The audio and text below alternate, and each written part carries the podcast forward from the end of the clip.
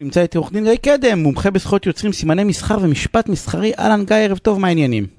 שלום שלום, ערב טוב, מה שלומך? נהדר. תשמע, סוגיה בעיניי תמיד חשובה, אבל כאילו נראית לי חשובה יותר לאור העובדה שהרבה מאוד אנשים עובדים בבית. יש הרבה מאוד אנשים ש... מוכשרים שיושבים בבית ועושים כל מיני עבודות עבור צדדים שלישיים. אה, מאיירים, אה, אה, מלחינים, מעצבים לוגו, כותבים קוד, אתה יודע, לתוכנה. והשאלה שלי, למי שייך, למי שייך את העבודה שלי? היצירה, שהרי זה בסוף יצירה, למי, למי, הזכויות יוצרים זה, זה שלי כאילו, זה של מי שלקח ממני את העבודה, של, של מי זה? תראה, החוק מבחין למעשה בין uh, שני מצבים.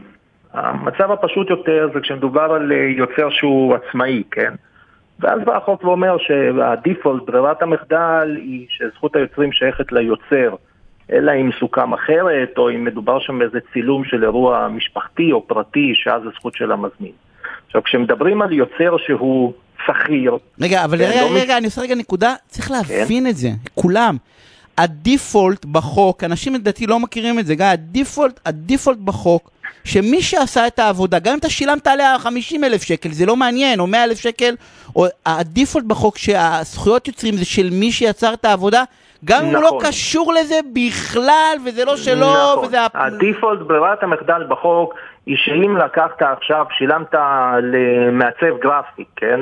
או שילמת לבית תוכנה, או שילמת לצלם, זכויות היוצרים שייכות למי שיצר את היצירה, כל עוד לא סיכמתם אחרת. אם כתבתם או סיכמתם משהו אחר, הזכויות הן לפי מה שסיכמתם. לא סיכמתם כלום, רק שילמת את הכסף, ברירת המחדל על פי חוק, היא שהזכויות שייכות ליוצר. אבל שים לב, זה כשמדובר על מישהו שהוא עצמאי, מישהו שעובד איתך עם חשבונית, לא מישהו שהוא שכיר שלך. כשמדובר על יוצר שכיר, אז המצב הוא בדיוק הפוך. ברירת המחדל בחוק היא שהזכויות שייכות למעסיק, לא לעובד. כלומר, אם אתה עכשיו עובד כשכיר בסטודיו לגרפיקה, ואתה יושב אה, בבית, בסגר, ועובד על, אה, על יצירה גרפית, אז הזכויות שייכות למעסיק, אבל צריכים להתקיים שני תנאים. אחד, יצרת את היצירה לצורך העבודה, שתיים, יצרת את היצירה במהלך העבודה. לא משנה איפה אתה יושב, אתה יושב עם לפטופ במשרד, אתה יושב במחשב שלך בבית. כל עוד עשית את זה לצורך העבודה. במהלך העבודה, זכויות היוצרים שייכות למעסיק. אם ישבתי בערב ושרבטתי במחברת השרבוטים שלי אה, אה, ציור, סתם, מחברת mm-hmm. ציורים, לא קשור לעבודה, בלילה במרפסת, או לצורך העניין כתבתי קוד לתוכנה אחרת, סתם בשביל התחביב שלי, למרות שזאת העבודה שלי, כאילו, זה, זה שייך לי. זה לא שייך למעסיק שלי, גם אם לכאורה זו אותה עבודה? נכון. עשית את זה בבית, בזמן הפרטי שלך, לא לצורך העבודה, לא במהלך העבודה, ישבת בערב, עשית את זה עבודה מהצד, זה שייך לך. שוב, אלא אם כן כתוב משהו אחר בהסכם העבודה. ולכן בנקודה הזו יש חשיבות רבה מאוד להסכם העבודה, לא תמיד המעסיקים מודעים לזה, לא תמיד העובדים מודעים לזה. אתה יכול לקבוע הפוך, אתה יכול לקבוע שהזכויות שייכות לעובד, אתה יכול לקבוע שגם אם העובד עבד עבודה מהצד, עדיין הזכויות ביצירה שייכות למעסיק. אבל ברירת המחדל היא שכל עוד העובד יצר את היצירה לצורך העבודה, במהלך העבודה, גם אם הוא עשה את זה בערב במהלך העבודה, הוא יושב בעשר בערב אחרי שהילדים הלכו לישון, הוא עובד אצלו בבית לצורך העבודה, זכויות היוצרים שייכות למעסיק. עכשיו שים לב, פה זה הולך ומסתבך. למה זה הולך ומסתבך? כי זכויות היוצרים למעשה מורכבות משניים. אחד מהזכות הכלכלית, מה זה הזכות הכלכלית? הזכות שלי לפרסם את היצירה, לשווק אותה, אה, לתרגם אותה, לעשות ממנה כסף. אוקיי. זה הזכות הכלכלית. זכויות יוצרים יש בהן גם זכות מוסרית.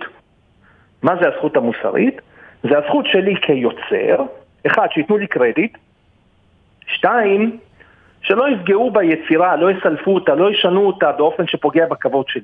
לדוגמה, מקרים שהיו, תמונה של צייר שהייתה תלויה בלובי של מלון, תלו אותה בשירותים. כן? אוקיי. איזושהי רשות מקומית אה, לא תחזקה פסל של יוצר, הפסל החליד, התפורר, קבעו שזה הפרה של הזכות המוסרית.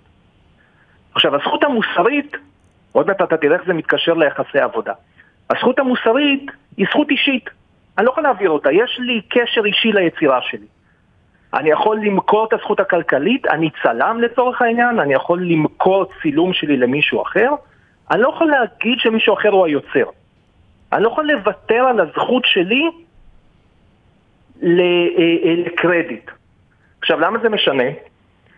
כי כשבאים ואומרים שזכות היוצרים של המעסיק, אם אני עובד, עבדתי לצורך העבודה, במהלך העבודה, וזכות היוצרים שייכת למעסיק, מה ששייך למעסיק זו הזכות הכלכלית.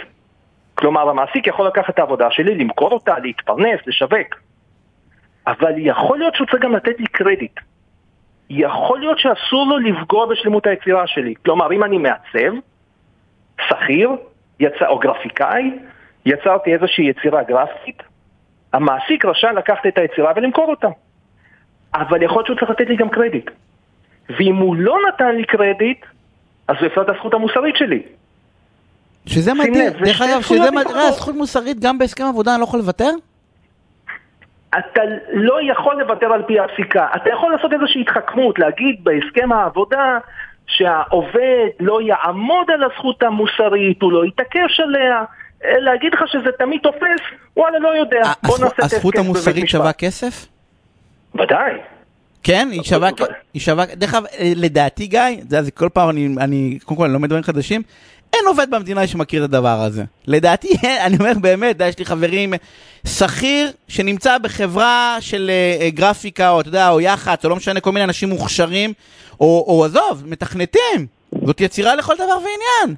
טוב, אז קודם כל בשביל זה יש עורכי דין שיכירו את הדברים האלה. עכשיו שים לב שיש פה... כן, אבל כשאני הולך לעבודה היום, ואני הולך, אתה יודע, להיות גרפיקאי בחברת uh, יח"א, לא משנה, באיזה חברת דיגיטל, אז אני לא, אני חותם על הסכם שני עמודים, אף אחד לא אומר לי שאם אני מביא איזו יצירה מדהימה, אז כן, אז צריכים לכתוב את השם שלי למטה, ואי אפשר להפוך את ה... ואי אפשר להפוך את ה... כן. מי שמקשיב לתוכנית יודע, אבל שים לב, יש פה כמה דברים שצריך לשים לב אליהם.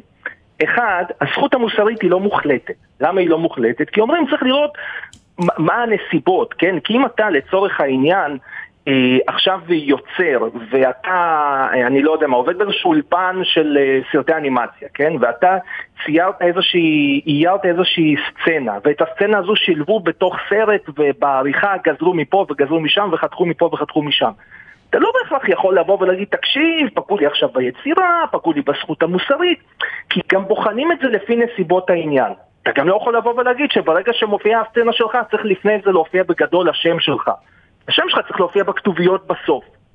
ולכן הזכות המוסרית, אני לא יכול לוותר עליה, היא נשארת שלי תמיד, היא שווה כסף, כי אם מפרים אותה אני זכאי לפיצוי על הפרת זכות יוצרים, אבל צריך לתת לי אותה באופן סביר לפי נסיבות העניין. השימוש בה צריך להיות לצורך העניין אה, פרקטי. עכשיו, נכון, רגע, נקודה נוספת, אתה כן. פשוט הזכרת מתכנתים וזה חשוב לדעת. בתוכנת מחשב, בתוכנת מחשב אין זכות מוסרית. אוקיי. אין זכות מוסרית. כי אומרים תוכנת מחשב זה דבר שהוא אין, אין זיקה אישית, ככה כתוב בהצעת חוק מהעשור הקודם. אומרים אין זיקה אישית בין היוצר לבין התוכנה, זה להבדיל מ... מיצירה ספרותית אחרת, גרפיקה, ציור, צילום ו... וכך הלאה וכך הלאה. אין את ההיבט, נקרא לזה האומנותי, so called. היא לא יודע, תקרא לזה אומנותי, לא אומנותי, אומנות זה בעיני מתבונן, אבל הזכות המוסרית למעשה משקפת איזושהי זיקה אישית שיש לה יוצר עם היצירה, אבל אומרים תוכנת מחשב זה דבר קר, אין בזה משהו יש מתכנתים של... שהם אוהבים בקודים שלהם, אני אומר לך, גיא, אני מכיר מתכנתים שרואים לא את הקודים שלהם, אני. וכן, לא, אין בעיה. לא, אז אני בא ואומר שפה אז אתה אומר מתכנתים לא, מתכנתים לא. מתכנתים לא. אז, אה, אה, אמרנו שבצורך העניין זכות מוסרית, סתם מעניין אותי לדעת, כסף כמה? כאילו זה... על כל הפרת זכות יוצרים, אתה זכאי לשני סוגי פיצוי. או הנזק שנגרם לך בתכלס, או פיצוי ללא הוכחת נזק עד 100 אלף שקל. גם מוסרי? ודאי, חד משמעית. יש לא מעט פסקי דין. גיא, שבה... איך, איך, איך אין תעשייה של הדבר הזה, או שיש ואני לא יודע והם אצלך? אבל צריך להיות העשייה של הדבר הזה, כל השכירים שעובדים... בכל... לא? כן, בסדר, צריך להתברר, אני בא ואומר, כאילו, זה, זה נראה לי כאילו, אתה יודע, כל היצירות, כאילו, זה, זה, זה אומר שבעצם כל מי שעוסק ביצירה כלשהי, אה, אתה יודע, יש לו, יש, יש לו משהו. יש לו שתי זכויות, אוטומטית, זכות כלכלית וזכות מוסרית. עכשיו, הרבה פעמים מי שמפר את הזכות הכלכלית, על הדרך גם מפר את הזכות המוסרית, אז כשאתה שומע... אה, אה, על פסיקת פיצויים, הרבה פעמים זה, זה, זה נבלע אחד בתוך השני, אז רק מי שצולל לתוך פסק הדין רואה ששילמו איקס על זה ושני איקס על זה, ובטוטל הבן אדם קיבל שלושה איקס. אנחנו, אנחנו צריכים, אה, אחד, תקשיב, פינה מרתקת, אנחנו צריכים לסיים, אני רק רוצה להגיד לכם, למי ששומע, גם המעסיקים וגם, אל, אל תשלמו או אל תיצרו קשר, בסדר? בכל מה שקשור ליצירות מכל סוג שהוא. בלי שעין מקצועית עברה, זה אחרי זה עברה על, על ההסכם הזה, זה אתם יכולים לשלם מחיר כבד מאוד אחר כך, זה וחבל. תמיד נכון. לא, יש דברים שהם קטנים, אבל פה זה ממש, אתה יודע, בליבה כאילו של, ה, של העבודה.